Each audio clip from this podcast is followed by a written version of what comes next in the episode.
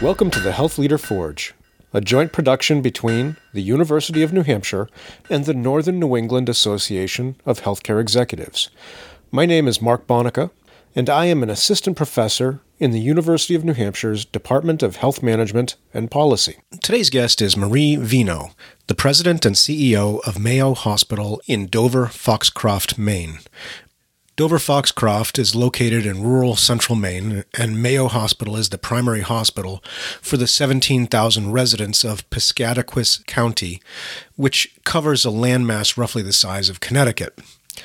Prior to coming to Mayo Hospital, Marie worked at Millinocket Regional Hospital in her hometown of Millinocket, Maine, where she rose from staff nurse to president and C E O. During her tenure, like much of rural Maine, the two paper mills that were the economic engines of her community closed down. We talk at length about what it is like leading a nonprofit community hospital during a time of economic downturn, and how she led the organization and worked with the community to care for her fellow residents. Marie has been the president and C E O of Mayo Hospital since two thousand fourteen. Mayo Hospital has a unique governance structure. It is a quasi-governmental entity governed by a hospital administrative district, which I was not familiar with.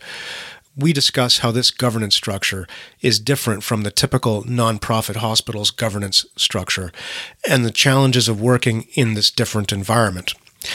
Mayo Hospital is currently in negotiations to merge with Northern Light Health, formerly the Eastern Maine Health System, one of the three largest health systems in Maine, and we discuss some of the challenges of going through the merger process. We close the interview on a discussion of leadership. The full interview runs about ninety minutes. I've produced an abridged version that runs about an hour. This is the full-length version. If you'd like to listen to the abridged version, please see our website, health leader forge dot org, for the link.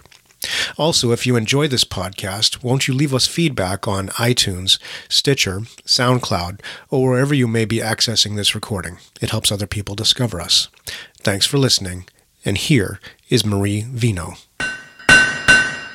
Welcome to the podcast, Marie. Thank you. Thank you for having me. So, you started your career in healthcare in nursing. What drew you to nursing? I actually always wanted to be a nurse since I was a little girl, like five years old. Okay. And, you know, wrote my, you know, junior high book report on Florence Nightingale and just never, never veered from that as a career goal. Um, so when I graduated from high school, I went to, I actually went to, um, a diploma nursing school, which is, are mostly not in existence anymore. But I went to um, New England Deaconess Hospital School okay. of Nursing in Boston. Okay. And that was a three-year program. So I graduated from there in nineteen eighty-eight. But I really appreciated that nursing program because you got to do a lot of clinical work in premier Boston hospitals, including the Brigham and Women's and Boston Children's. And I don't think we didn't, we did, the Deaconess itself, obviously, that had a huge diabetes center. And so it was just a clinical education experience that, I mean, I have nurses that have worked for me for twenty years now that never saw or never will see in their careers some of the things that I got to experience as a student nurse in Boston. So it was really a great experience. So so you finished your uh, R N, and uh, what did you do after you graduated from that program? I actually worked in Boston for about a year at the Brigham. I went right into the operating room. Oh, wow. Okay. Um, from... from there, and I stayed there for about a year, and then I decided to move back to Maine. The the Boston life wasn't going to be for me. I was born and raised in Maine, and um, so I, I came back to Maine in a, in about a year and a half after I left after nursing school, but I worked in the O R there, um, and then I and I had originally thought my career goal was I was going to maybe do something in nurse anesthesia, uh-huh. um, but I came back to Maine and worked at Eastern Maine Medical Center for a few years in between about eighty-nine and ninety, and um, realized that I kind of thought the C R N A role might be boring for me. Oh, really? Okay. So I decided to leave that, and that uh, nineteen ninety is actually when I went back to my hometown of Millinocket, um, which is in northern Maine, and I went there as a staff nurse um, in special care. So I went into I C U. So you went back to Millinocket and worked at, at Millinocket Regional Hospital? Yes. Yep. In nineteen ninety. Okay. And so I worked in special care for a couple of years, and then I became a nursing supervisor. And shortly after I became a nursing supervisor, the special care unit had failed its Joint Commission survey. Oh, no.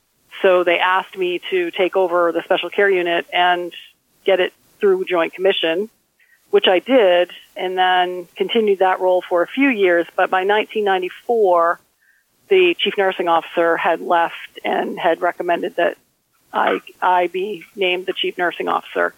I, of course, we had an interview process and application process, but I became the, the chief nursing officer in nineteen ninety-four. For the hospital? When I was only twenty-six years old. For the for the whole hospital, yeah. Not just for the... Yes, yeah. Wow, twenty-six yes. years old and chief nursing officer. Yeah, yeah. So it's a small hospital, but okay. it was... Um, so I've been in administration since, so okay. I, I never never looked back from being in admi- some form of administration. So that was a big, big leap for a young person. Yeah. And it was a, it, it was a small hospital. At the time, we were considered a, I think, forty-two bed hospital. And we, we transitioned to critical access many years, several years later.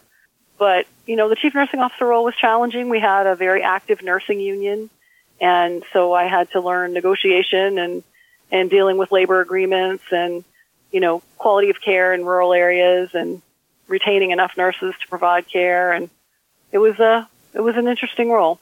Well, let me back you up a little bit. So, Millinocket, tell me about uh, tell me about your hometown and kind of the area where uh, Millinocket Regional was is still located. I assume, it's, yeah, it's still there. Yes, it's so. still there. Um, so, Millinocket is, I think, geographically almost in the center of Maine, but Maine is a very large state, as you're probably aware, and there's not a lot of population north of Bangor. Millinocket, it was known for a couple of things when I was growing up. One is that it had two paper mills, um, one in Millinocket and one in East Millinocket. And really the lifeblood of that region since the early nineteen hundreds had been the paper industry and the logging industry. Okay. And it also is um, where Mount Katahdin is located, which is the end of the Appalachian Trail and the highest peak in Maine. So it's it's a tourist attraction for many, many hikers. So that's where I grew up. So you're, you mentioned paper mills, so I, I have a bad feeling uh, about that for the town. Uh, yep. Because uh, uh, I, I know, so I lived in Bucksport for a little while when I was a kid, and I know they lost okay. their paper mill uh, a while back. So is Millinocket, does Millinocket still have paper mills, or is that is that gone?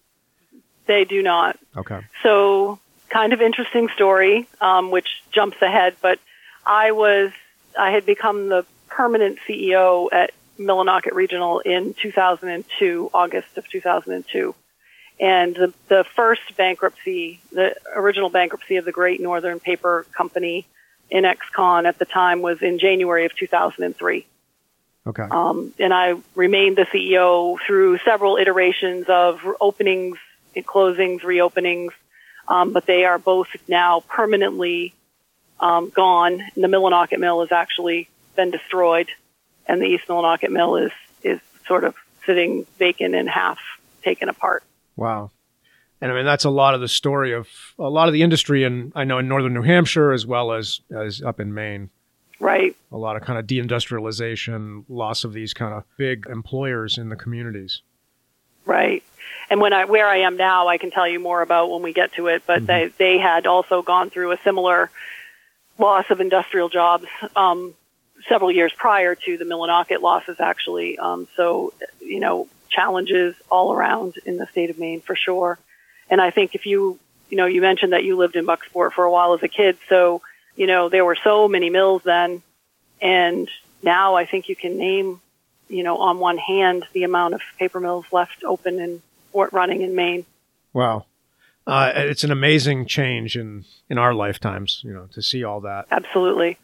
Absolutely. So tell me a little bit about the transition. So I mean, this is going back a bit, but you know, you made a pretty rapid transition from, uh, you know, from being staff nurse to, to supervisor to senior leader in the organization.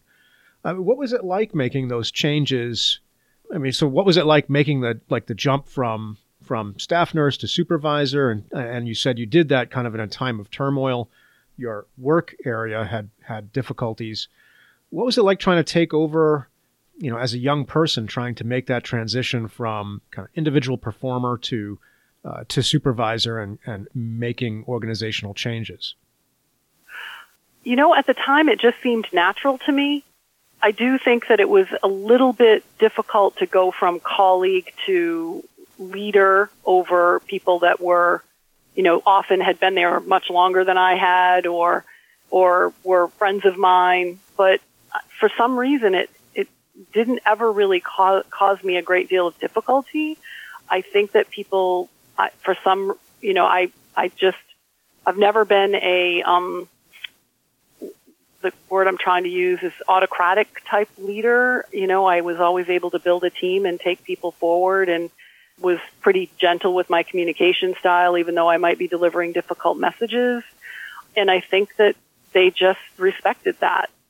And so, you know, I, and I was one of the, you know, I, it was easy. It was kind of, I don't want to say it was easy. There were always difficult things sure. in, in the, the day and in, in leadership, but it was really it, in a smaller organization, it's really easier to know your employees, know everyone, know their history, know their background, and, you know, come from that, come from a place of knowledge about them when you're approaching them about difficult issues, so that, you know, it just makes it so you know everybody, you know, it's, it's like a family.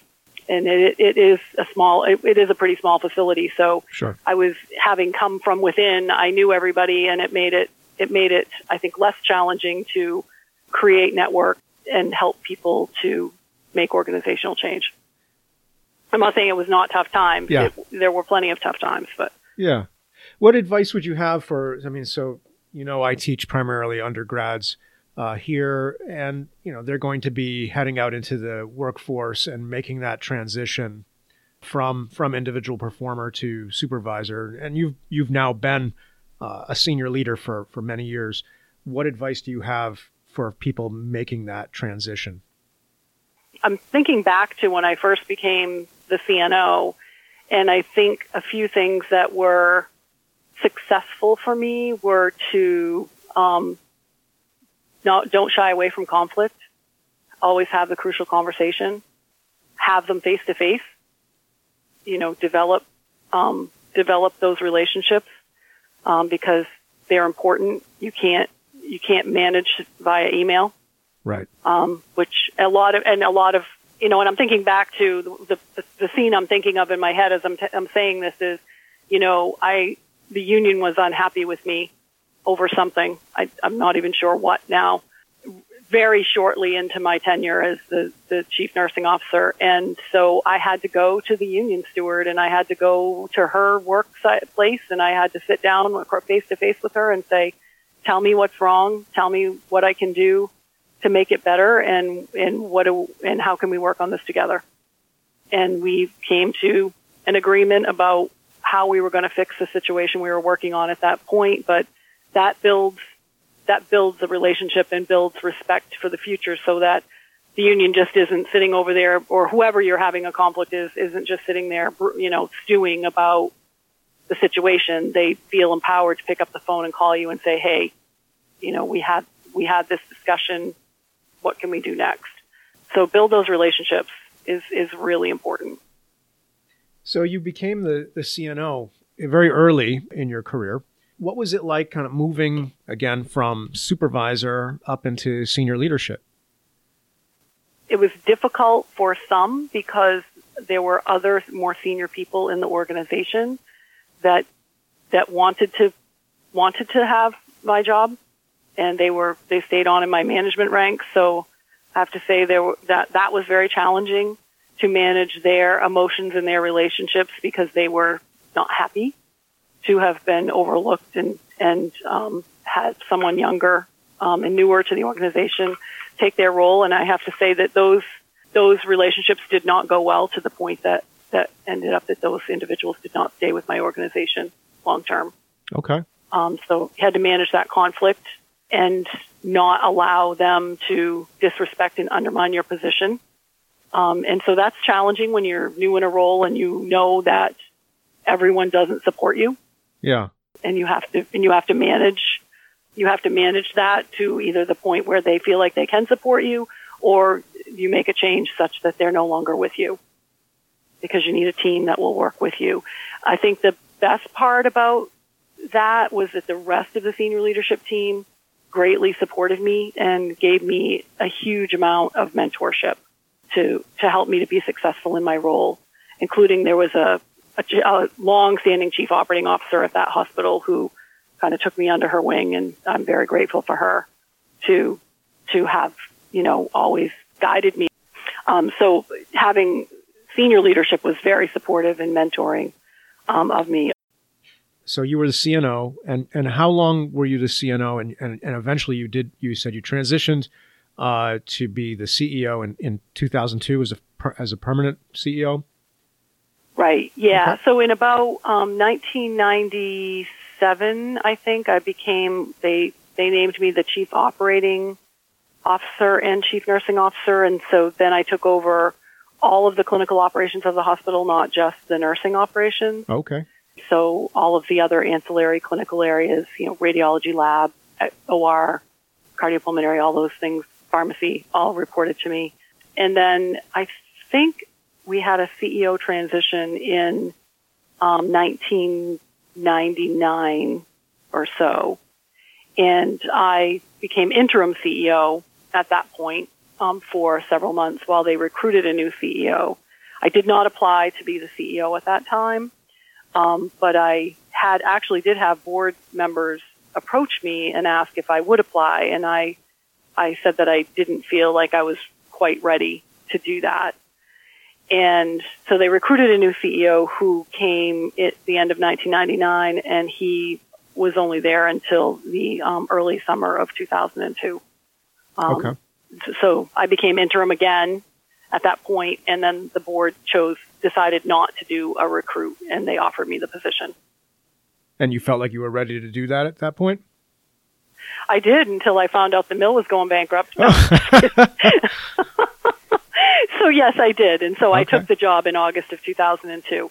And I have to say, that's just an extremely fortunate career path. Mm-hmm. I, I, I can't say how grateful I am that I had a group, a board and a group of people around me that had such faith in me that they didn't even feel like they had to bring in somebody else to compare me to.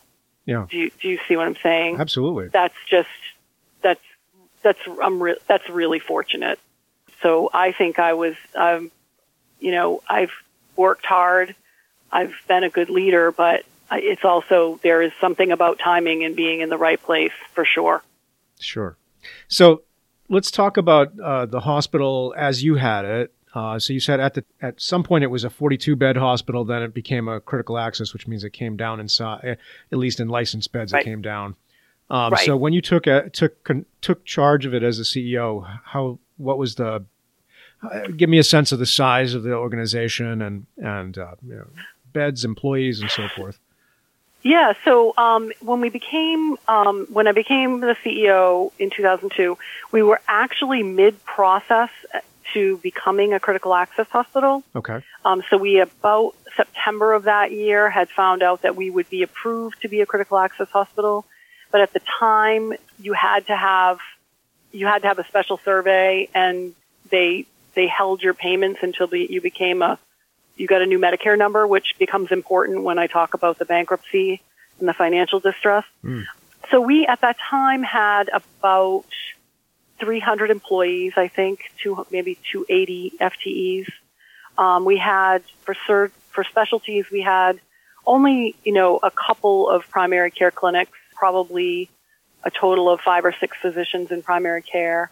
Uh, we were definitely going away at that point from anybody in independent practice. The C E O prior to me had bought the last independent physician group and brought them in under the hospital's wing. So most everybody worked at the hospital. We had orthopedics. We had general surgery. We shared an E N T, and we were working on getting a urologist to share with my now current hospital and another hospital in Lincoln. So we had few specialties, but Over and overall, we were pretty small. We had a medical staff of probably less than twenty okay. physicians and non-physician providers. So it was a it was a fairly small place. The service area was about ten to twelve thousand, and that's smaller now. The population of Millinocket at the time was probably thirty-five hundred or maybe four thousand. So, it had already greatly contracted from its yeah. heyday, so to speak. So it was already on its way down because of uh, uh, the the loss of the mills had started, or was that? Yeah, so the job losses at the mills actually started when I was in high school. Okay. So mid to late nineteen eighties, there were layoffs probably each year. And so by the time I was a kid or in high school, it was this used to be the thing where the place where young men didn't think about going to college because they were going to walk down over the hill and get a job at the mill. Right. That's what they did. Right. And by the time I was in high school, it was already pretty well known that that wasn't going to be the future you wanted because there were already, it was already contraction and job losses and, and so much competition in the market and international competition in the market and that kind of thing. So, so the town was already starting to, to lose population even as you right. graduated and, and started your professional career. As I was a kid. Yeah, exactly. Exactly. Wow. So, and how did believe that... me, I, I personally never thought I would go back to my hometown. You know, every eighteen-year-old says, never coming back, not going to happen. Yeah. Not here. Yeah. But I, anyway. Yeah, no, I, I said the same thing. I, I left New Hampshire and I said, I'm never coming back. And here I am. So. Yep, exactly. Yeah. So how is that affecting the, so how are the changing circumstances affecting the hospital? Um, well, we actually, we did really pretty well financially um, through most of um, my early years there. We had, um, you know, we had, we were, we were managed, managed by Quorum. It was a hospital, hospital management company out of Tennessee, and they, they did, they managed a lot of hospitals in Maine back then. Um, but so we did pretty well in the first several years, and the board had done really well in the eighties and had really, thankfully, saved saved a fair amount of money because the at the time that the mill was at its peak um, in the you know seventies, eighties, nineties, they basically paid us cash. We, I mean, charges. They didn't. Okay. They were. They were self-insured and or it, whatever they had for a commercial plan. I mean, the discount might have been one percent. Okay. So we had such a lucrative relationship with the, them as our insurer, and of course, the largest insurer of all of the population. That the, the hospital did really well. So right after I took over, unfortunately, was this time period where we were waiting for the critical access status to come through. And we were waiting for the mill owed us one point six million dollars that we noticed them stop paying on their health plan. Oh, wow. Um, about October, November. And so they, my C F O and I, who is currently still with me, she's here in, in Dover-Foxcroft with me, but that's oh, another story. Uh-huh. Um, she and I were sitting around in, in December when they announced a two week hiatus shutdown for the holidays. And we were in her office saying, and I'm looking at her and she's looking at me and we're saying, they're never coming back. We know they're not coming back. And they didn't come back. They declared, they filed bankruptcy in the beginning of January. Oh, wow. So we lost that one point six million dollars. And we also, so about a third of the population became uninsured in one day. And that was because not only did the thousand mill workers that were currently employed become uninsured, but every retiree in that community had some sort of prescription card or insurance through one of the prior owners of the mill that all, all of a sudden was gone. So it was a very challenging time. So all those benefits that had been promised just were just gone. Right. Even, Retirement, even for the retire- oh. insurance, wow. pensions, all of it. That must have been catastrophic for the community. It was. And, um, you know, there were, so the hospital kind, you know, the, of course, when those things happen, and I think they're fairly practiced now here in Maine, but that was one of the first ones. So Eastern Maine Development Corporation and different agencies try to pull together and put supports in place for these people and, you know, help them to meet their basic day-to-day needs and get unemployment. And, um, I, you know, I just, it was very impactful for me to watch this community struggle, because I don't, I, I don't know. And I, you know, you're, you're going to have college students that have had the good fortune of going to college and getting an education and being, going out into the workforce. But these, if you think about, um, these people, and I've seen it over here too in, in Dover, the Dover-Foxcroft area, they had a high school education and they went to work and they made good money, and it was all taken away in one day. And how do you process that? And because was, you don't have, you know, you don't have a lot of options because you never got the education. And if, unless you can find another mill down the road to go get another job, you, what do you do? And it was, it was really, it was really heartbreaking in some instances to see how difficult it was for some people to deal with th- that loss and depression. But then there were others that looked at it as an opportunity and took the retraining dollars and went and became a nurse or a police officer or a scrub tech or something else, and looked at it as a new new career opportunity. Yeah. But it was a really interesting time to be running the hospital, because not only were you dealing with the financial losses of the hospital itself, but you were also looking to the community and realizing, you know, they didn't have any health care. And so we went to bankruptcy court and advocated for an interim health plan for them, which we succeeded in, in getting, and worked with our local congr- congressman to get some grant money to, to provide some preventive services in the meantime until the mills were purchased or people were back to work. So the hospital played a really big role in in this whole process, even though we really have nothing to, had nothing to do with manufacturing. Do you see what I'm saying? Yeah, absolutely. That's a, that's a huge policy impact that you had there. Yeah. Yeah. So it was, it was, um, it was really, and I said to somebody over here in a community forum last week, so I managed Millinocket Regional Hospital through the bankruptcy of their largest employer in two thousand three. And what I'm managing right now is even harder. So yeah. There you go. Okay. So, so they lost, you lost, you said there were two mills. Um, was that the yep. first one to go down at that point, or was, or was that, or had one already gone at that point? No, they both went on the same, on the oh. same day. Oh, wow. Um, okay. And one was in Millinocket and one is in East Millinocket. The two towns are about seven miles apart. Okay. They had always considered themselves separate entities, really, which is sort of funny, and they still consider themselves separate towns. They have not merged in any way. They they both went down at the same time, and when they were purchased, they were both purchased again. But I I lose track of which one permanently closed first. I think the Millinocket Mill permanently closed first. Um, but they, they went through about three iterations of different owners and, you know, opening and closing and, and that kind of thing. But they... They since have both been shuttered since, I think, yeah. I could be wrong, two thousand ten or eleven. Okay. So it was kind of a start-stop, uh, but... Yeah, but it, it was, was an pretty... up and down. Never back to its prior employment levels, but uh-huh. It was up and down. Um, but also never back to our, um, you know, the, the of course, the, the benefit of the health plan never, you know, came back to the level that, that we had been accustomed to. So we spent...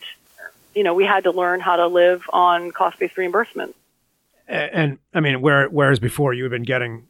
Uh, we had a fairly big cat, you know. Yeah. yeah, we had fairly good cash flow. Yeah. So yeah. so suddenly, so suddenly, much uh, much leaner operation, or required to be much leaner.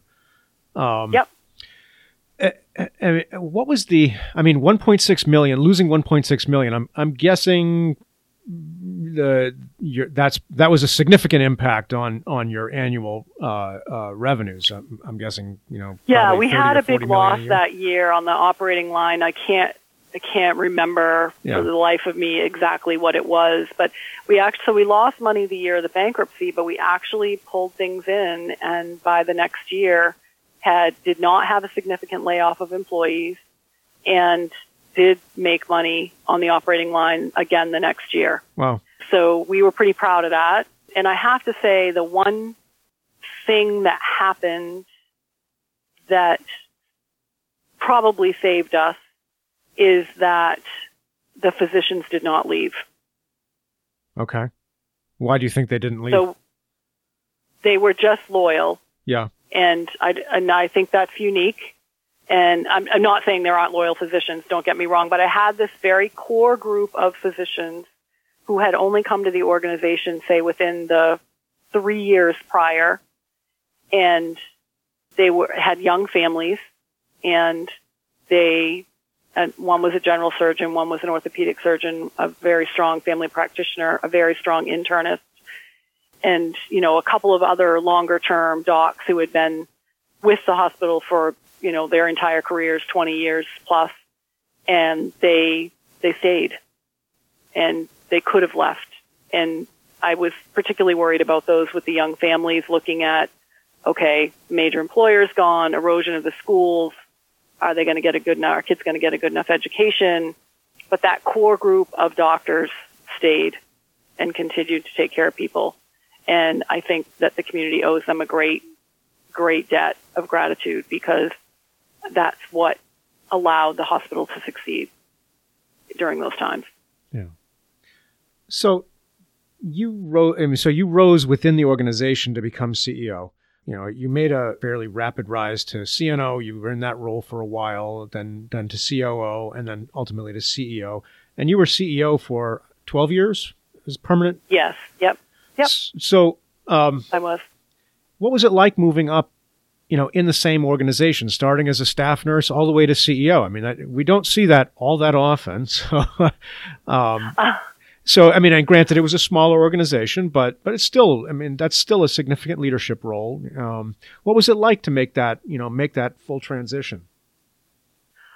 Um, it, how can I describe it? I'm I'm trying to think back. Um, you know, I I felt supported. It, so I, I felt that people um, wanted me to have that role. Um, and respected me in that role. The transition was, I guess it felt natural at the time. Yeah. And I had a very, very strong and supportive board. I think, you know, of course it's challenging to come from within the ranks and, and be the C E O, become the C E O. But in some respects, it, it's, It's challenging in a couple of different ways because, you know, it's, and sometimes it's easier to walk into an organization, and I've, having had that experience here, where you really don't know anybody, and sometimes you can see the forest through the trees a little more than you might be blinded by things that have always been in front of you in an organization that you that you rose up through. But it was it was challenging, it was gratifying, but I have to say that, you know, I did a, I did the work to get there. Yeah. Do, do you know what I mean? Absolutely. Does that make sense? Yeah, absolutely. I mean, I would assume so. And you were invited to do it, so. Yeah, so I did. And so I guess, and, and what I would say to students that, you know, I I didn't ever have to be asked to do the work. I, I volunteered. Yeah. So, and I think I've I heard somebody at A C H E, it might have been Diane Smalley, that said, how did you get to be C E O? And she said, I volunteered for the, I do, I volunteered to get here, meaning, you know, I just had that attitude that whatever needed to be done for the hospital, I probably could tackle it, and I would volunteer. So if there was a problem with infection control, I'd take that over and fix it. If there was a problem with the quality plan, I'd take that over and fix it. If we had a survey that didn't go well, I would tackle it and, and do the work and, and get it done. So, um, you know, you don't, don't wait to be asked. Just volunteer to, to do what the organization needs. And that will be recognized. And and I think that there weren't that many people like me in that organization, so that was apparent to leadership yeah. and the board. Yeah. And that's a consistent theme that I hear from a lot of, you know, leaders. Uh, I'm thinking of uh, Robert Mock, who, who you know, uh, you, you knew, knew from uh, A C H E, from, from being up here. Yep. You know, he uh, when I talked with him, he he said how, I said, well, how'd you get to where you are? As you know, he was uh, sort of C O O, I think, at Littleton. And he said, well, I, I raised my hand every time there was something that needed hard that needed to be done. I raised my hand. So it sounds like it's kind of the, the same message you're saying. Yeah, it is. Yeah. And I remember Rob, how I, he's, is he out in Michigan now or something? I think so. Yeah. That's, yeah. Yeah. I liked him. Yeah. So yeah, I think that's, and the other piece that I think that, so I, I, well, I guess I can't leave out the part about being a clinician. Right. So um, that that probably is important to talk about because um, really when I became the permanent C E O, it was um, due to um, one part, one piece of it was the ringing endorsement of the medical staff for me to, to be in that role. And um, so I think uh, it, it's not a requirement for It's not a requirement for anybody to be a C E O in healthcare. It's not. But in my particular career, it has made a difference that I've been able to walk there or talk their talk. And so I had, I had a lot of very, very strong backers on the medical staff just based on the work that I had done with them because some of them, most of them I had been in the trenches with. Most of them I had worked a night shift with or handled an emergency with at some point that they respected my clinical skill as much as my administrative and leadership skill. And that, that, that was important for me at that time. I mean, and that's definitely a trend, at least that we're observing and I'm observing as I look at, you know, senior leadership, particularly in, in healthcare delivery. So hospitals, mm-hmm. uh, large clinical organizations is, is, is kind of a move toward clinicians in senior leadership roles. Yeah. And I know, like, you know, here, um, I know a lot of larger organizations are certainly seeking physician leaders. Right. And, and that, you know, and I'm sure that's challenging because, uh, there, A, there's a shortage of physicians anyway, um, but to have those that have leadership experience or have been in a leadership role is sometimes hard to find. Yeah. But, is that, but a- that was, that was important to me. Important to you because uh, uh, because it gave you a unique experience or, or a unique relationship with the providers that in your organization, or do you think? Or, or I mean, now you're you're no longer at Millinocket, you're you're at Mayo. Uh, does does having that clinical experience still impact the way you lead? It does, and I think that my chief medical officer, who has been here the longest. I, my, my quality officer, and my medical officer have been here the longest. And they, they, um, const, they tell me all the time that there's a difference between a, a traditionally trained C E O and a nurse C E O. They see the difference. What, what is the diff? What is it that they see?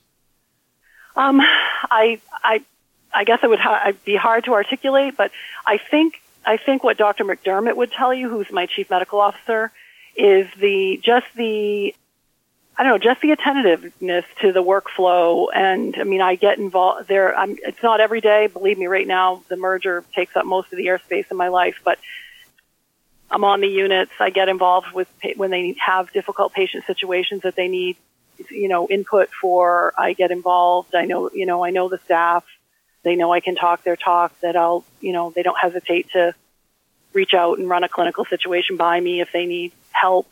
Just that type of thing, I think, is what they see to be different. I don't, I don't golf. I, I, don't, I, thought that I was, don't say that to be crass. I'm sorry. But. I thought that was an essential skill. I'm, I'm so disappointed. uh. Um, yeah, no. So I, I just think that I'm more hands-on with the staff and the patients, or I, I try to be.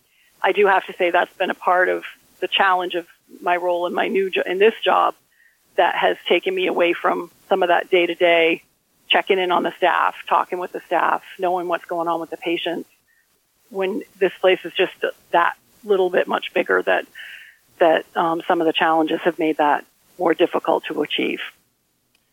So you, we've talked a little bit about the changes that were going on in the community around your hospital. You were then you were there from two thousand to two thousand fourteen. So over the course of the next twelve years, both uh, well, both facilities ultimately, both both mills ultimately went bankrupt. Did that leave uh, the hospital as the largest employer in town, or, or was there were there other still large? It is still business? No. It is still to this day the largest employer in that area. Yeah, and it was. Yep. So once Ever the since. mills were gone, yeah. So so yep. How did I mean, what was what was the impact on the hospital, on the mission of the hospital, Uh, as you know, as the mills finally kind of became clear they were going away and not coming, you know, and and not coming back. You know, how did that impact the health of the community? How did the hospital? How was the hospital involved in that? Well, so it we were the, we did become the largest employer, and I do have to say that um, there was a there was a great. Um, sort of, maybe not new appreciation, but there was a great appreciation for the hospital um, after that. Not that they didn't appreciate the hospital before, but certainly did not to the level of value now that they're standing there saying, oh my gosh, this is our last great piece of infrastructure that we have. Um, and so people became very attentive to the hospital and aware of the hospital. The hospital also did a lot of work in the community to try to help. So my role as a C E O, of course, um, that was the one, the one big change from C O O to C E O was the community piece.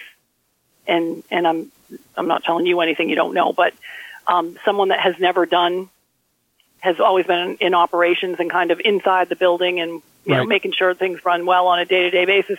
And you become the C E O and all of a sudden, whoa, you're the face of this organization. Right. And you need to be out in the community. And so I did a lot of work on economic development. I was the president of the Economic Development Council for a period of time.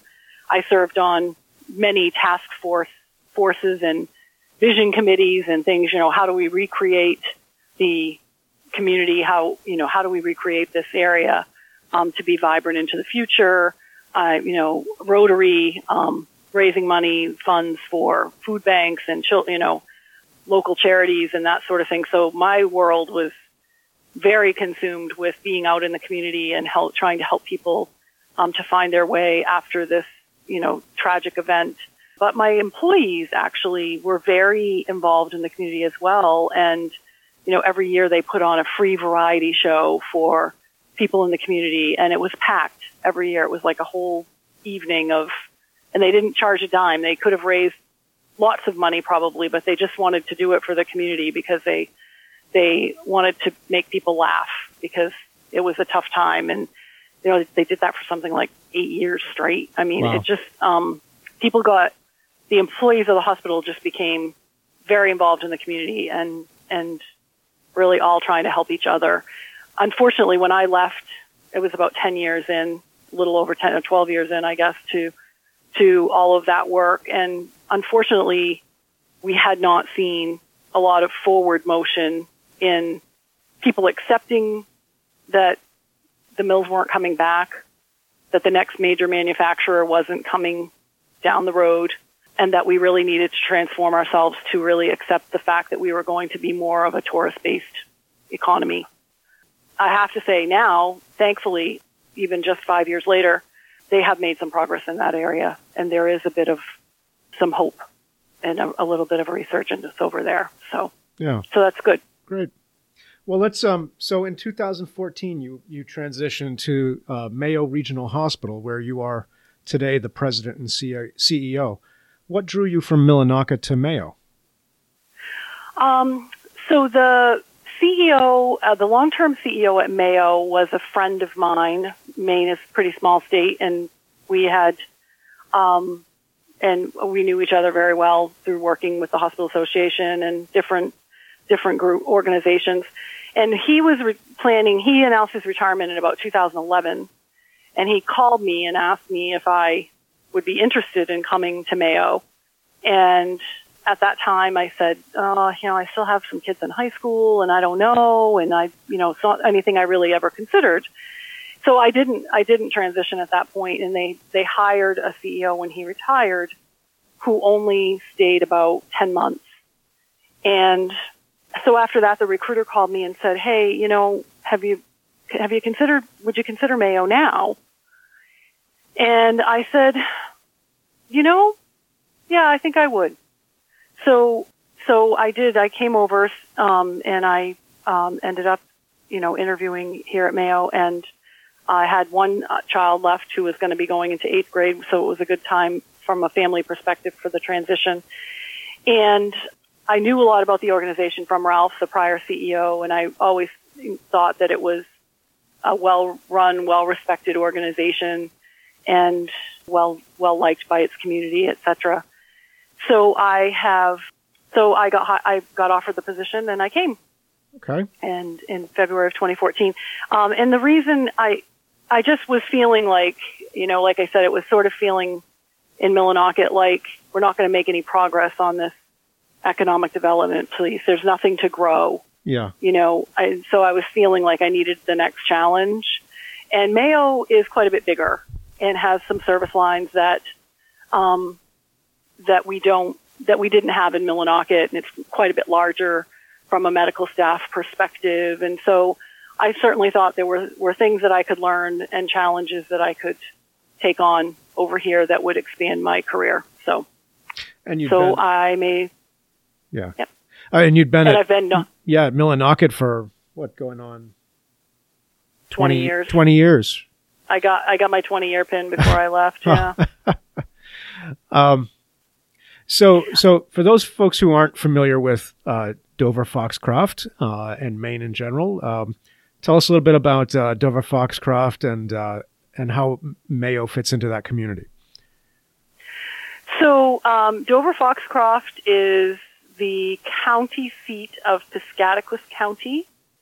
It is it borders Sebec Lake, um, and Piscataquis County is the largest county in Maine. It's actually the size of the state of Connecticut. And it has about seventeen thousand people in it.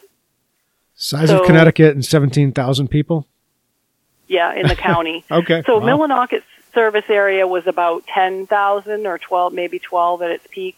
Uh-huh. So our service area has about twenty-two thousand when you when you go off to um, northern Penobscot and northern wow. Somerset counties, which we also serve. So there's much more of an agricultural area than the Millinocket area was. Okay. It has, you know, a lot more farming, um, but it had lost its major manufacturing in probably the early to mid to late nineties. They had furniture manufacturing was big over here. Dexter Shoe was here. Okay. Those were all well gone before I arrived. So the manufacturing base over here is actually better than Millinocket now, but there's still, but it's much smaller. There's a couple of wood products, a wood products mills around that have, you know, one hundred fifty to three hundred fifty employees, you know, just two of those. There's a textile mill, um, in the next town over that has a few hundred, you know, one hundred or so employees. So we're still the largest, em- the hospital's the largest employer, um, in the region here wow. as well. So, mm-hmm. so that's, um, definitely one of our, you know, well, it's not, it's a challenge. We don't, don't, I always said, I've always said my entire career, I don't, you never want to be the largest employer. When you become the largest employer, it means there's something going wrong with your region, but, or with your economy. But unfortunately, as a state, that's true for most of the state of Maine. And I, I think that's particularly true in northern New Hampshire as well. When I, you know, travel, uh, uh, when we travel up into the North Country, that's true. Right, right, exactly. In most rural areas, it seems that's becoming true. Yeah, I think it's even true for Bangor, uh, which oh, is oh wow, okay, a statement. Yeah, yeah. Bangor is yeah. one of the larger so, cities in, in in Maine. Yeah, yeah. Okay. So yeah, so so here I am, and okay. it's it's been challenging. So we'll talk about kind of some of the uh, challenges that you're going through, but let's get a sense of of Mayo as a system. So there's the hospital, and then you have um, Mayo Practice Associates. Yes, we have five rural health clinics that are geographically dispersed around in the communities surrounding the hospital. Um, and we have on the main hospital campus, we have our specialty clinics, which include general surgery, E N T, urology, uh, women's health, obstetrics, and G Y N. We did have cardiology for a brief period, orthopedics. We have a pain serv- a pain management service. We have a run an occupational medicine program here on campus. We also have a psychiatry and counseling center, which is across town. We, we have psychiatric mental health nurse practitioners as well as a, a large group of counselors. And we run the E M S service for all of Piscataquis County, or for most of the county and some of northern Penobscot and Somerset as well. Wow. And then the hospital itself is a critical access facility? We are, yep. Um, so we're critical access, about twenty-five beds, we, uh, twenty-five beds, but we have still about eleven to twelve hundred discharges a year. So we're about, as compared to Millinocket or a few of the other critical access hospitals around here, we're about double the size probably in revenue and discharges at this point. Okay. And and one of the things that, I mean, you mentioned you, you had briefly had cardiology. So, I mean, keeping specialties in a small facility is a challenge. Absolutely. Uh, and I noticed, like, fr- uh, so looking at looking at your annual report, uh, I saw you had uh, cancer care, for example. Yep. Uh, uh, uh, which kind of surprised me in terms of actually having that in a small facility.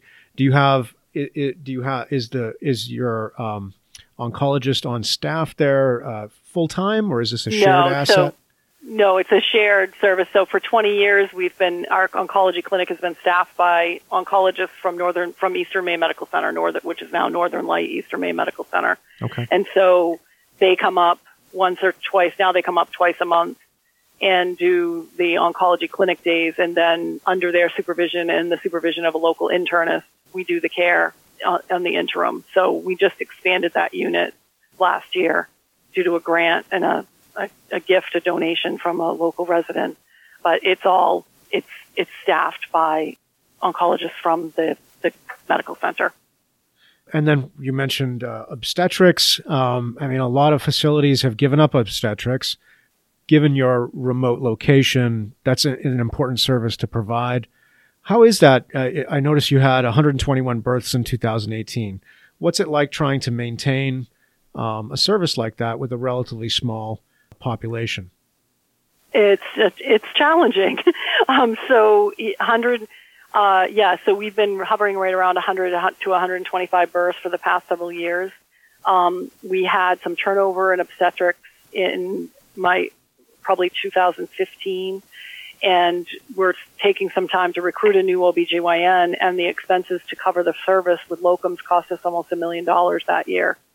So it's not something that you could staff long-term without permanent providers.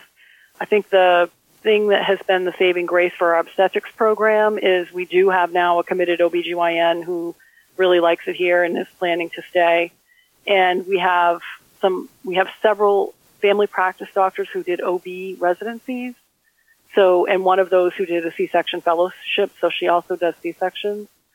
So that, that's really the only way we're able to have any kind of economy of scale to be able to cover the call. The, the, the call burden is a big sure. issue for, you know, rural areas because, of course, in these days, people don't want to be on call every weekend or every other weekend. They want to have a more, you know, work-life balance. And so that's really what has been al- allowing us to keep obstetrics going. Our board is very devoted to obstetrics. They they really don't want to lose that program. Um, it's we would be, you know, we're thirty-seven miles from Bangor, um, which is not too bad, but the next, I mean, there's not a hospital north or west of us that does obstetrics. So there are people that are ninety miles from Bangor yeah. um, that come here to deliver babies um, that would have another forty miles added onto that trip. So yeah. um, the board feels very strongly about that. A point you're making about, like, uh, you have a, you, you mentioned your, your uh, O B G Y N physician who's committed to being there. What's it like trying to recruit physicians to come to a rural hospital like Mayo? It is um, extremely difficult. And so we have, in fact, last just last week, we closed one of our rural health clinics in Guilford um, because we could not get any providers to staff it. We had had staff turnover last summer, and we we simply we did not have one physician candidate in the in the pipeline to even begin to talk about working in that clinic. Um, it was losing money. We were staffing it with locums, and um, there was access from another clinic, from another provider down the street, and so we had to close it.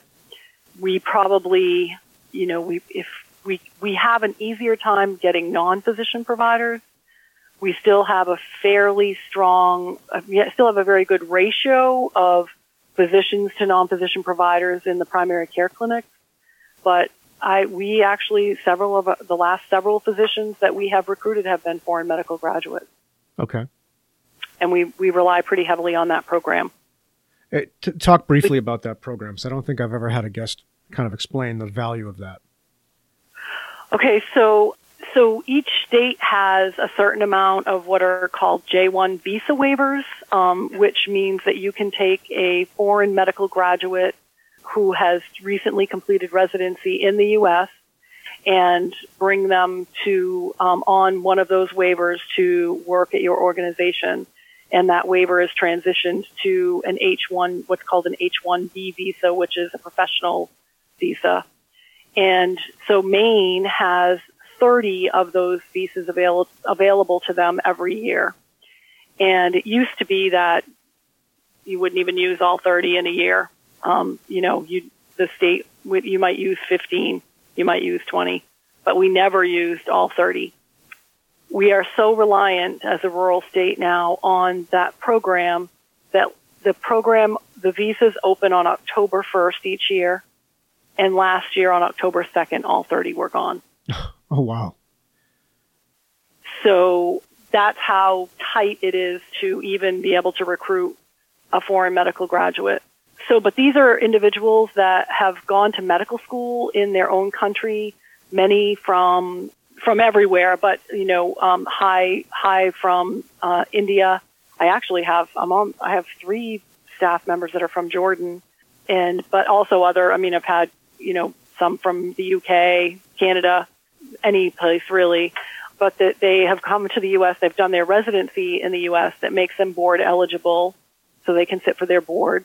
And um, they the H one program requires them to work for in a rural area for three years post post residency.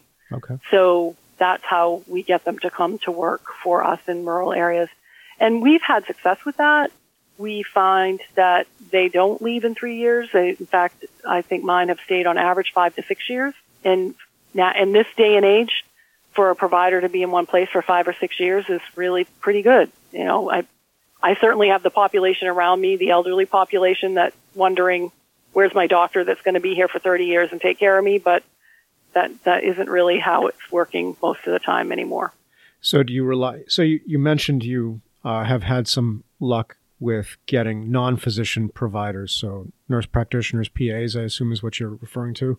Yep. Yes. Yep. Yeah. So, you know, we probably recruit three or four new non non-physician providers a year.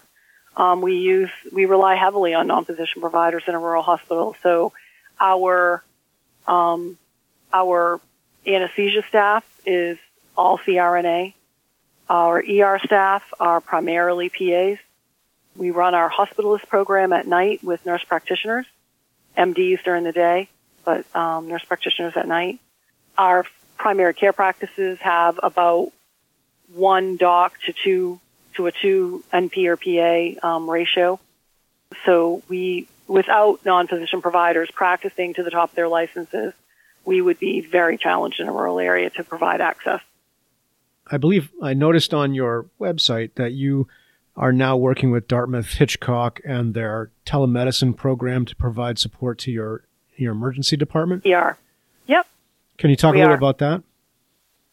Yeah, I actually, um, I met Peter Hammond, I think through through a ACHE or N N E H E conference, and started talking to him about the program, brought it to my staff uh, probably a year before we implemented it, and um, got some pushback from the E R providers. No, we don't really need this, you know, it's expensive, why do you want to do that?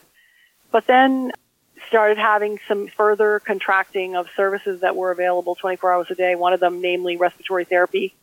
We were no longer able to provide that at night. And the providers themselves came back to me and said, you know, we really think this could be valuable. So I worked with Dartmouth-Hitchcock, and we went live last October with the tele-E D program, and it's actually used fairly heavily and been a great support to my E R nurses and my E D providers. Um, so we would coin it a success.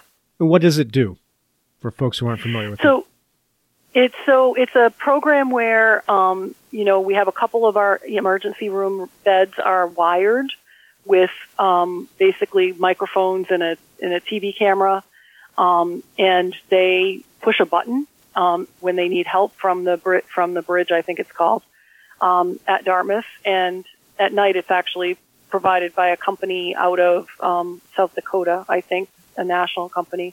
But in the daytime, it's actually the docs at Dartmouth. And so when you push that button, they come on and you have immediate access to a certified emergency nurse and a board-certified emergency physician. And so this is something that you would use for patients who are more critical. So perhaps a trauma patient that has come in, perhaps a patient that's needing to be intubated or having a, mass, a, a, a heart attack.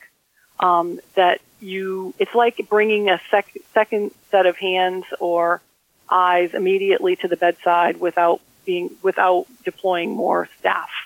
So they can help you verify drips. They can help you think of, you know, what step you need to take next. They can help you, um, look up protocols. They can document for you if you don't, if you need them to do that. And they also, you know, help the providers by even calling other facilities to get the patient transferred in a timely fashion. Given the, the success you've had with that program, have you been looking at other telemedicine programs to expand the the um, care that you can provide? We have. Um, we already have another a telemedicine program for psychiatry um, that in our emergency department. So um, with our local psych, psychiatry facility, um, Acadia Hospital, which is one of Northern Light's hospitals. And so we do telemedicine um, evals and treatment of psychiatric patients in the emergency room who are awaiting beds, um, which sometimes is for a lot of days to to get a placement for care. So they're actually receiving some care here by the prescription of the psychiatrist, et cetera. So they're not just sitting here not receiving care and waiting. So we already do that. We have looked at the Dartmouth I C U support program as well, but we haven't moved forward with that at this point. Uh, we're teaching a, a telehealth program here at, or we're developing a telehealth program here at, at U N H, so it's always interesting to me to hear how that's actually being used in the field. Shifting gears a bit, you you talked, uh, you mentioned a number of times how supportive your board of trustees was uh, back at Millinocket.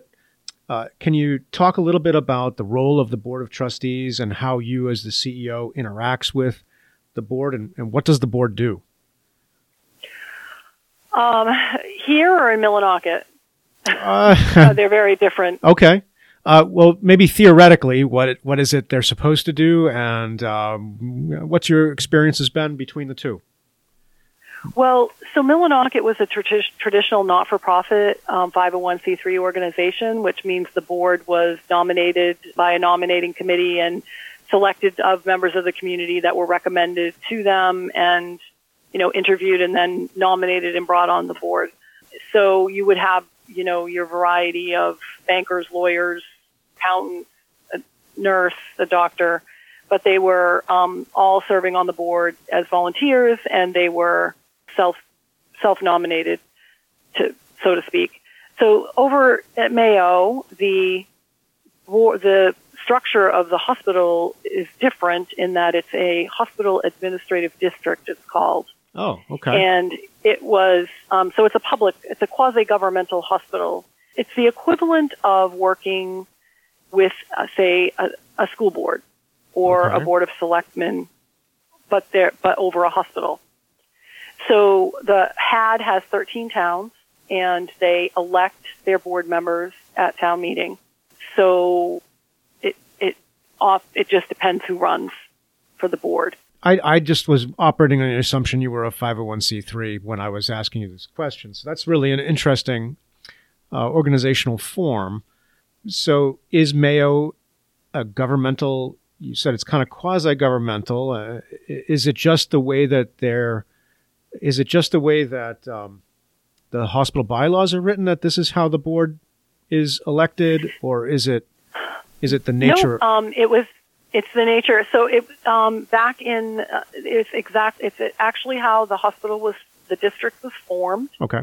in nineteen seventy-three. Um, it was formed by a, a special purpose law of the legislature of the state of Maine. And because it is, and there was another one, there was a had H A D one, um, which dissolved in two thousand two, which is what was Penobscot Valley Hospital, or is Penobscot Valley Hospital, um, in Lincoln, Maine. But, uh, so it was formed by a special law, and the reason that it was pursued, it's governed by a charter, and the charter is, eclipses the bylaws, so if something in the bylaws doesn't agree with the charter, the charter rules. And if you, it, I believe the purpose of forming the district was so that the hospital could access lower interest debt through the Maine bond bank, as opposed opposed to having to go to the market. And if you think about the nineteen seventies and what was happening with inflation and debt and yeah. that sort of thing, yeah. you can see what their motivation yeah. would have been. Interest rates were in double digits, so that, that does make Correct. sense. Yeah. Yes. So so it was really done primarily for that reason. It it it hummed along really fine for all those years. Um, we just had our fortieth anniversary last year. So so you've been you've you've mentioned um, this merger with Northern Lights uh, a couple times here. So so and and in the context of kind of the board and, and the and the stresses there, why is Mayo Uh, exploring and in the process of merging with, with Northern Lights? What's the motivation? So when I so when I got here um, in twenty fourteen, the board had had a very big uh, strategic planning session right before I got here in twenty thirteen, and they you know they had worked with Stroudwater on that, and they they were pretty clearly told at that point that since two thousand ten, your operating margins are compressing, um, you're, you start, you've been losing money for a couple of years now. You still have a strong balance sheet as an organization, but, you know, you're a rural hospital and you really should think about what's happening nationally, what's happening with population health, and think about finding a partner. So when I got here, they had me work with, we were working with Covenant and Saint Joseph Hospital, which is a smaller hospital down the road from us in Bangor. And we, so we, we partnered with them a little bit. We were working with a local F Q H C to do some collaborative things with, with an A C O. We shared a physician with Saint Joe's, a surgeon. We shared a, we shared a orthopedic surgeon as well. And we were kind of just sort of feeling our way to see if we could collaborate enough to improve the bottom line without actually going to pursue a full affiliation. But the board had another mini retreat, strategic planning retreat in twenty fifteen with the medical staff um, in November. And they, the same group came back and showed them the numbers again and said, it's getting worse. If you want to merge or if you want to find a partner when you're anywhere near a position of strength, you should be working on that now. So they came in and, in that very month in November of twenty fifteen to their board meeting, and they voted to pursue a, re- a request for proposal and find a partner. And they did that. They did an R F P. We asked every system in the state, um, which was four, to bid on the proposal, and only two did. One was Northern Light, which was Eastern Maine Health Systems at the time, and the other was Saint Joe's and Covenant. And so months of vetting of both of the proposals and meeting with both teams, et cetera, Um, the board then voted and chose to enter an interim agreement and plan with um, Northern Light Health. And so we've been working on it since twenty sixteen. Okay. And going through multiple iterations of education and, you know, negotiation and due diligence and fit and, you know, all of those things that you go through before you get married. And so we're at the point this year. But so we've got to the we got to the point this past summer where we were going to sign an, the final interim agreement and get ready to sign the plan for merger. That's really our best option to a future of financial sustainability. The system has a hospital thirty-seven miles north and west of us that's smaller than us.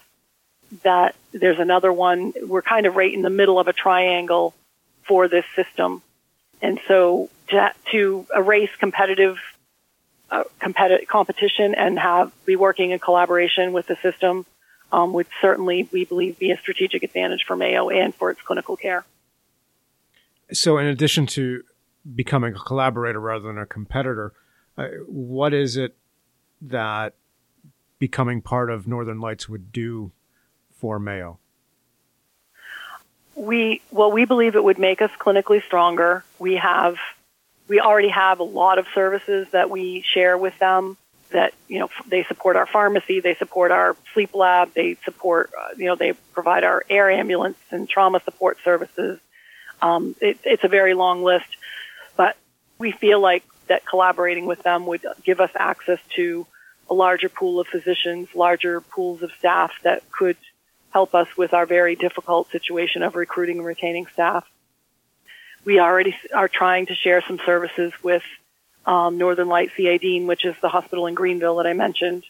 Um, but we also would be able to rely on them to provide us with a lot of support services for things like our health plan, our malpractice insurance, things that we have a very small pool that's very costly for us to provide, that they can provide in a cheaper way, better employee benefits plans because we're struggling to keep up with the market, you know, regulatory support, legal support, all things that as a small hospital, when you're trying to do these things on your own, um, you know, M I P S comes down and you, you go, who am I going to assign that to?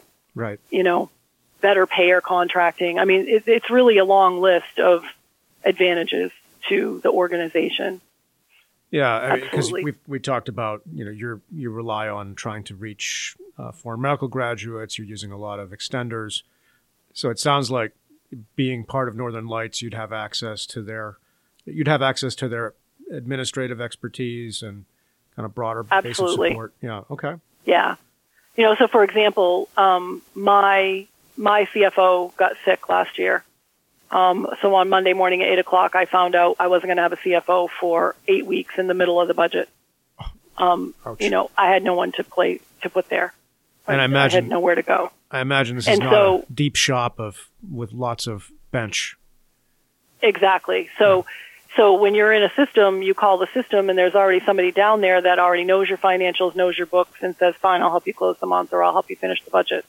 Whereas, you know, you're going out, you're looking for an interim, you're paying a lot of money. Um, you, you don't, they don't have the expertise that you need. They don't already know your organization. I mean, the bench, the bench depth alone in some of the areas would, is, would be of extreme value to us. Uh, so will this, uh, where is the merger at as, as we speak? It's, is it being held up now or are you? No, uh, so we, in order to change the charter to allow the merger to happen, we need legislation.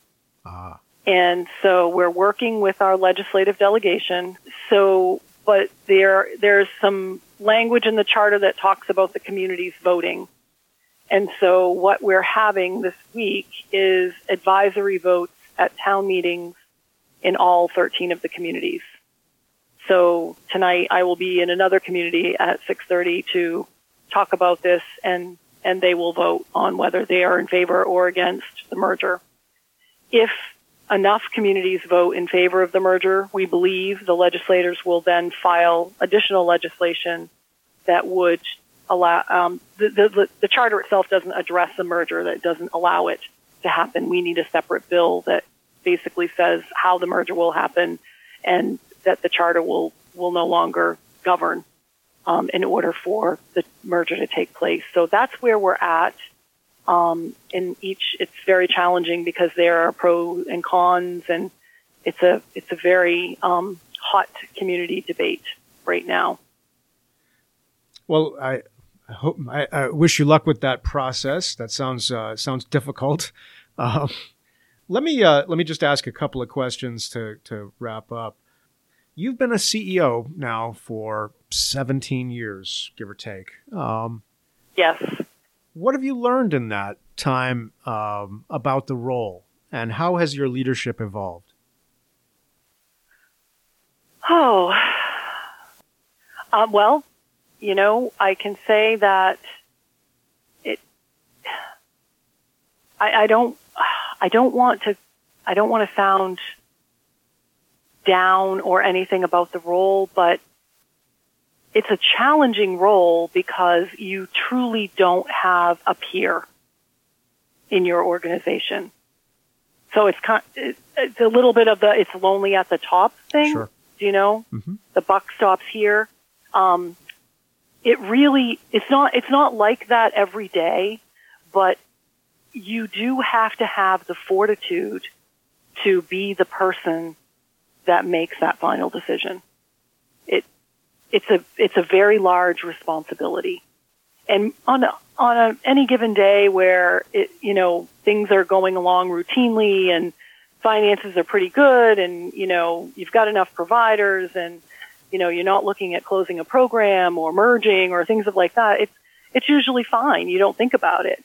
Um, but when, um, when things get tough, it's, it's a, it's a role that you have to really build your team around you that you trust, but that you still know that there really is truly not a peer. You are, you are the person that needs to, to, to lead and be an example to the rest of the organization.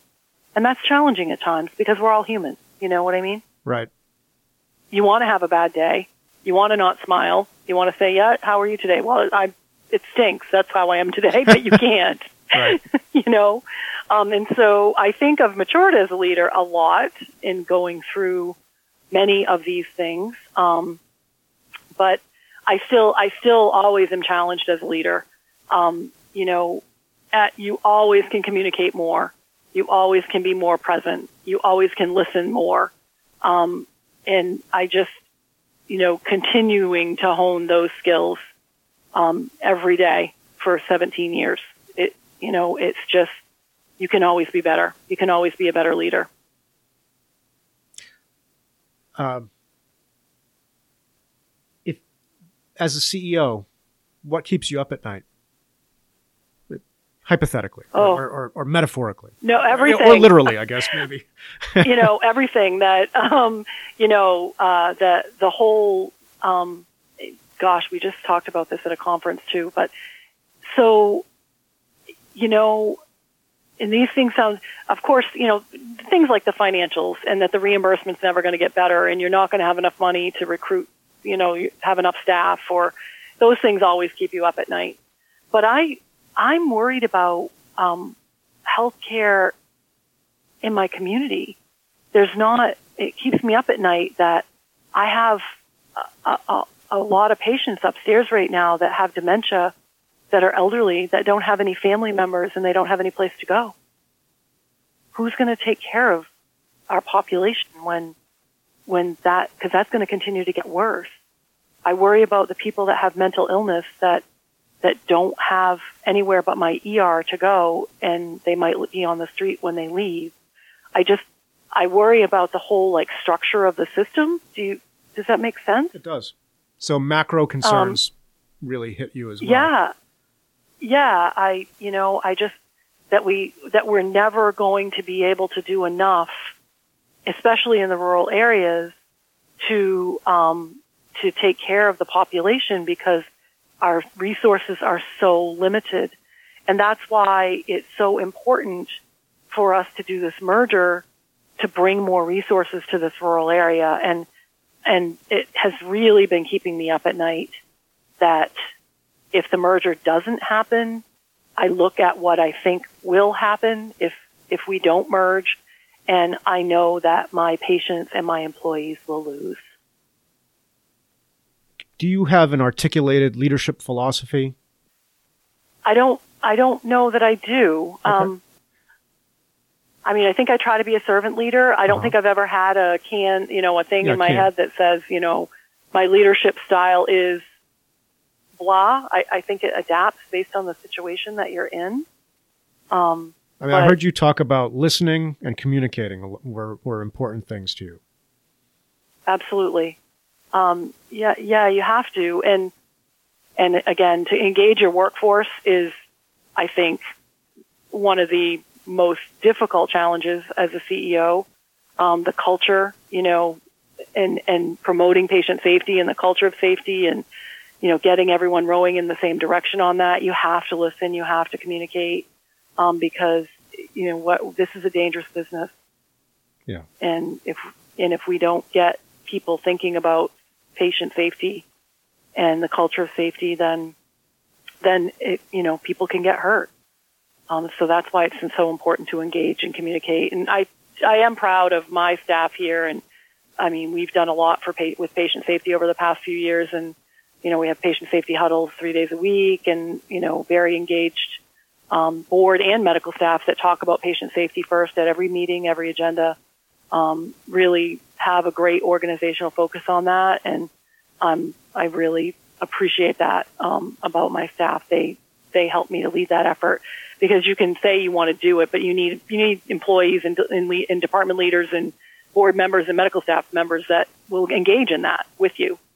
And, and we've been successful in doing that here, and I'm very proud of that.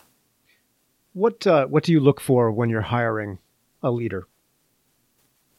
I, I, I, some of the same, some of the same skill sets, that they're going to listen, that they're going to, um, be good communicators, that they, that they can engage with people, that they know how to um, work through crucial or difficult situations with particularly providers and, and non-physician providers, that they care, um, that they that they could be loyal to the organization. Most of the young people that I teach in my undergraduate program are young women. Um, what advice would you have to them as they go out into the field seeking to be leaders in the healthcare Uh, in the healthcare industry? Wow. Um, so I would have to say that as a young woman, I probably didn't do the, what do they call it? What do my providers tell me it's called? Work-life balance? uh, I've heard of this very thing. Well. Yeah, okay. Huh? I've heard of this thing. Work-life balance. Yeah, yeah. Something, yeah, that's, it's, it's that thing that my providers keep talking about. And I'm like, what is that? I didn't have that. I'm from a different generation, you yeah. know, but yeah. I do think it's important for them to make sure that they don't put so much into their career that they lose anything else, that they lose any of that balance of, of family, life, self-care. It's very hard to do, especially if you are aspiring to a position like mine where, you know, you feel like you've got to, you've got to be the one to always say yes because you, you want, you want to get that promotion.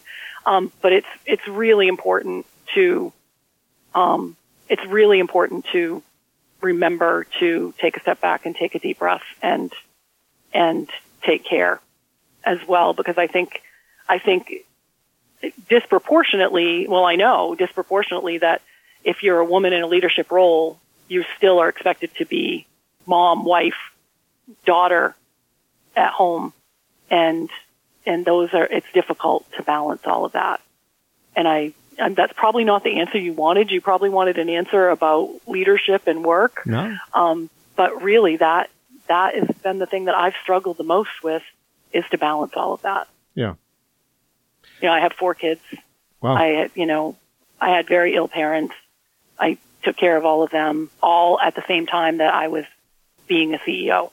So it's important to it's important to learn to to do that. Uh, so last question for a young person, male or female, considering a career in health, uh, why should they be looking at healthcare administration? Well, I, I you're. It's never boring, that's for sure. Um, but you know, it's rewarding. It you, it's a career where what your job entails is to take care of people, and and to provide them, you know, to take care of people when they're often at their most vulnerable moments in their life, and it's very rewarding to do that. And I think that healthcare administration is something that um, is. is just always going to be there. However, the changes in healthcare, you know, are in our country in the future. Um, it, people are always going to need care, and it's it's just a career that you can you can do so many different things. It's not it's not a you know, pigeonhole career. I went to school to be a nurse, and I'm I'm I'm nothing like a nurse right now. And I've had multiple different levels of my career along the way. It just, it's very exciting. There's lots of opportunities. And if you want to help people, it's just, it's a great, it's a great place to be. Well, thank you so much for your time today. I, I could keep talking to you for a while yet, but I, I know you've got things to go do. So, so thank you and uh, uh, appreciate it. Thanks, Mark. You've been listening to the Health Leader Forge, a joint production of the College of Health and Human Services at the University of New Hampshire and the Northern New England Association of Healthcare Executives. Please go to our website, health leader forge dot org, for more information or to leave comments about today's podcast. Look for Health Leader Forge podcasts on iTunes, Stitcher, SoundCloud, and other podcast distribution sites. Thanks for being a part of the Health Leader Forge community, and we'll talk with you again soon.